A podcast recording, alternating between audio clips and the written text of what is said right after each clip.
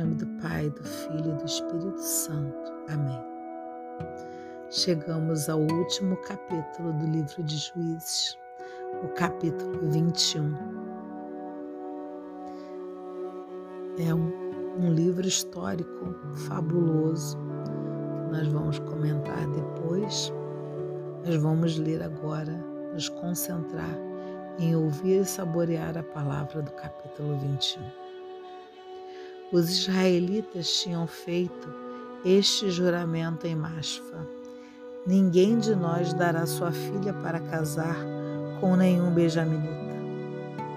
Foram para Betel e ficaram aí até tarde sentados diante de Deus, gemendo e chorando inconsoláveis e diziam: Deus, Deus de Israel, por que aconteceu isso em Israel?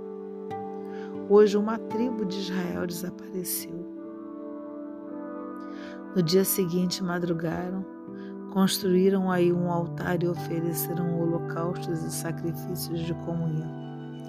Depois perguntaram quem das tribos de Israel não compareceu à Assembleia diante de Deus. Isso porque eles tinham feito juramento solene contra quem não se apresentasse diante de Deus em Maspa. Quem não comparecesse se tornaria réu de morte.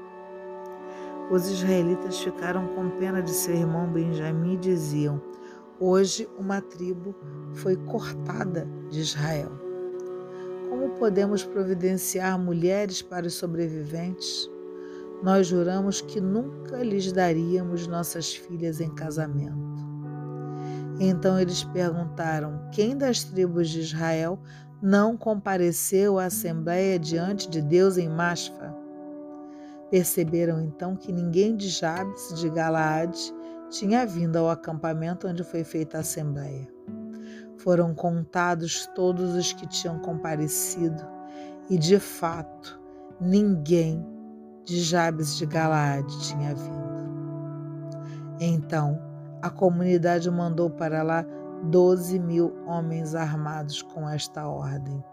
Vão e passem no fio da espada todos os habitantes de Jabes de Galaade, inclusive mulheres e crianças. Façam de modo que todos os homens e mulheres casadas sejam mortos. Deixem com vidas apenas as solteiras. E eles assim fizeram. Entre os habitantes de Jabes de Galaade encontraram quatrocentas jovens não casadas e eles a levaram ao acampamento em Silo, que está na terra de Canaã. E então toda a comunidade mandou mensageiros com propostas de paz aos benjaminitas que estavam no rochedo de Remon.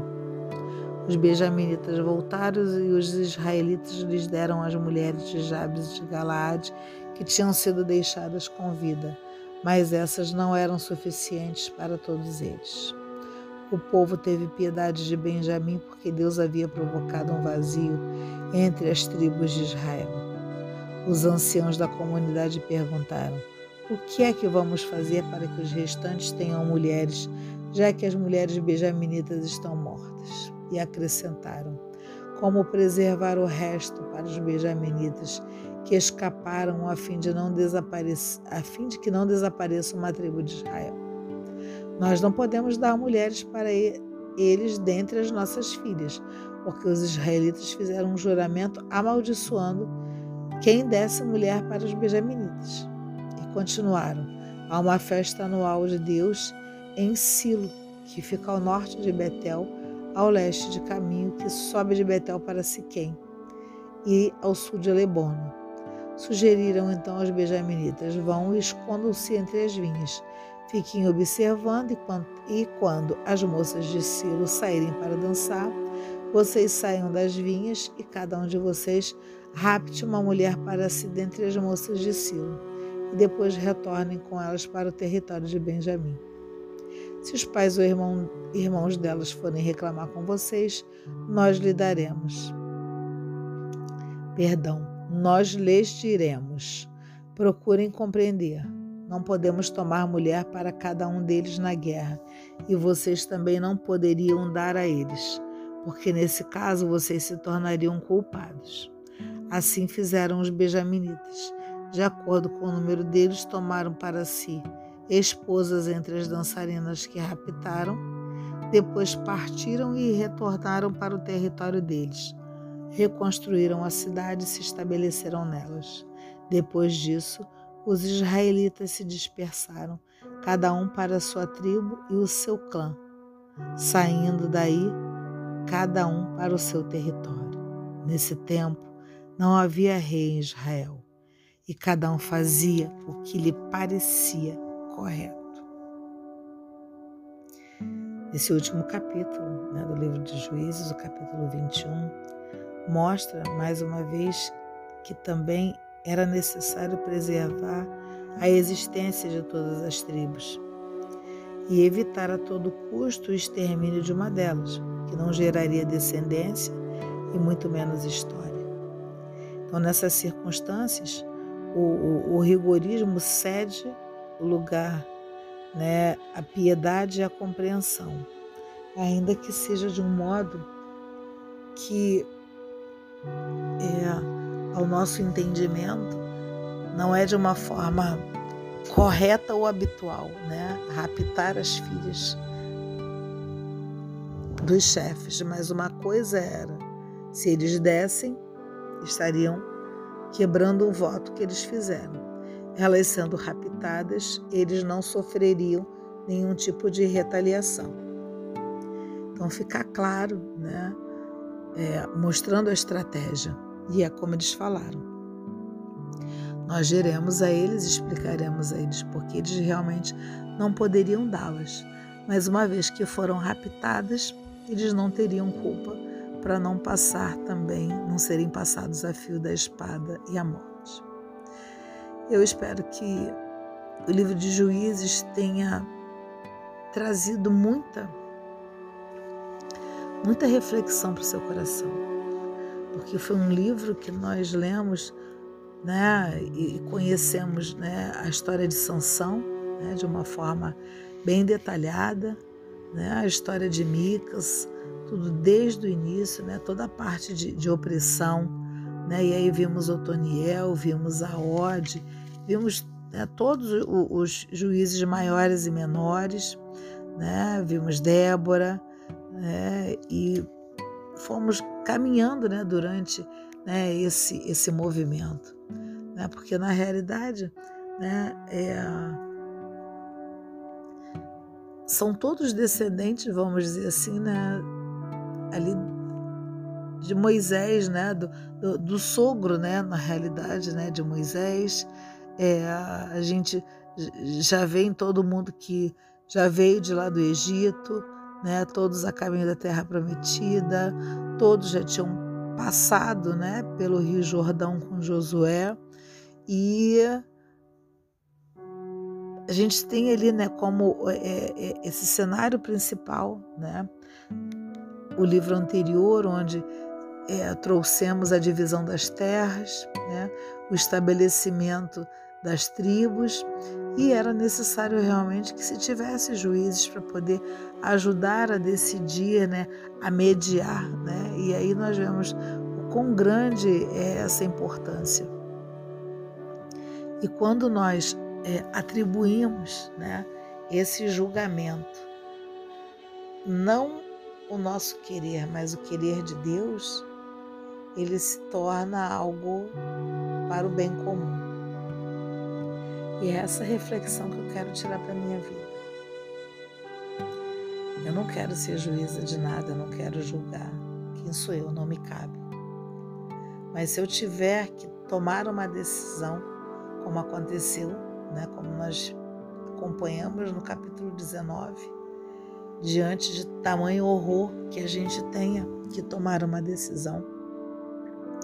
Não digo desse horror, mas de outros horrores e desse também, e coisas até menores que acontecem né, no nosso cotidiano, que nós tenhamos a, a humildade de colocarmos-nos de joelhos e nos aconselharmos com o justo juiz que é Deus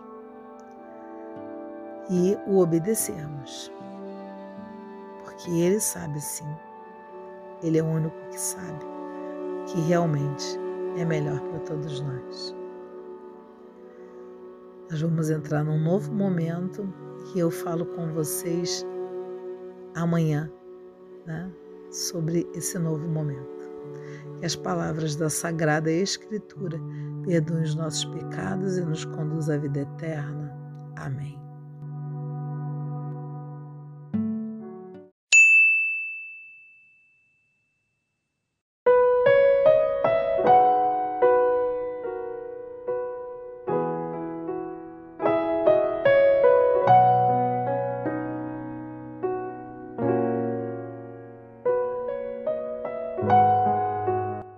Pelo sinal da Santa Cruz, livra-nos Deus Nosso Senhor dos nossos inimigos.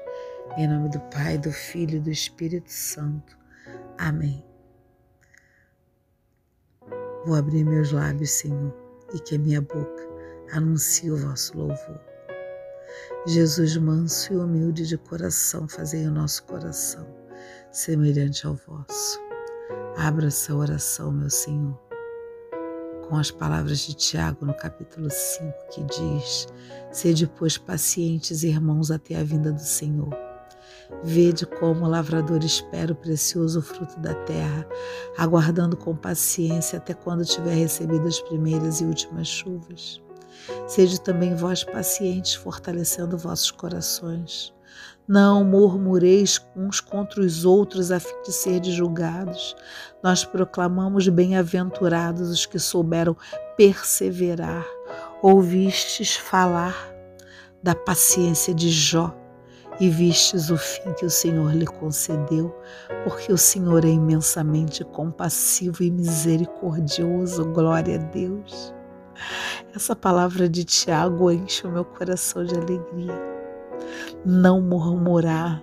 Nossa, isso é algo maravilhoso. Quando a gente aprende a não murmurar, a gente ganha tempo para louvar. Quando eu aprendo a não fofocar, eu aprendo que eu ganho tempo em elogiar e em amar. Quando eu aprendo a não articular o mal contra, em pensamento, em palavra, seja no que for, eu aprendo que eu ganho tempo com o meu Cristo. E essa perseverança eu preciso persistir nela. Luciana, não é fácil, eu não estou dizendo que é fácil, eu só estou dizendo que é possível. Eu também faço isso, mas eu venho aprendendo. A vida de vocês abençoa a minha vida. E nós lemos Jó nós lemos Jó, Jó juntos. Lemos todos Jó, sofremos toda, tudo que Jó sofreu. E é isso. A paciência precisa ser a nossa virtude. Eu sei, Senhor, que o Senhor não é mágico que tem uma cartola na mão onde bate a vareta e sai um coelho. Óbvio que não.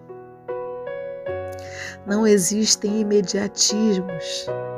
Aí às vezes alguém diz para mim assim, Luciana, mas eu me ajoelhei supliquei a Deus e ele me atendeu logo no dia seguinte. E aí eu volto a pessoa com uma pergunta e falo: há quantos anos você vem pedindo isso? Às vezes a gente não repara. A nossa impaciência, o nosso desejo de imediatismo é tão grande que a gente não repara que a gente já está orando por aquela bênção há muito tempo, mas se ela tivesse vindo em um outro tempo, nós não teríamos o mesmo resultado que temos naquele momento, porque Deus não faz nada pela metade, nada, nada. E é por isso que o meu amor por Ele é avassalador. Eu também choro aos seus pés, eu também suplico. Mas hoje eu também suplico a Ele que, se não for da vontade dele, que Ele não faça. Eu prefiro chorar pela privação de não ter algo que Ele considera, aliás, considera não, que Ele tem certeza absoluta que não é bom para mim, do que eu chorar por Ele me dar algo que eu fiquei pedindo e algo que não é bom para mim. Senhor, eu te glorifico, eu te desejo, eu te amo por esse coração compassivo e misericordioso. Amém.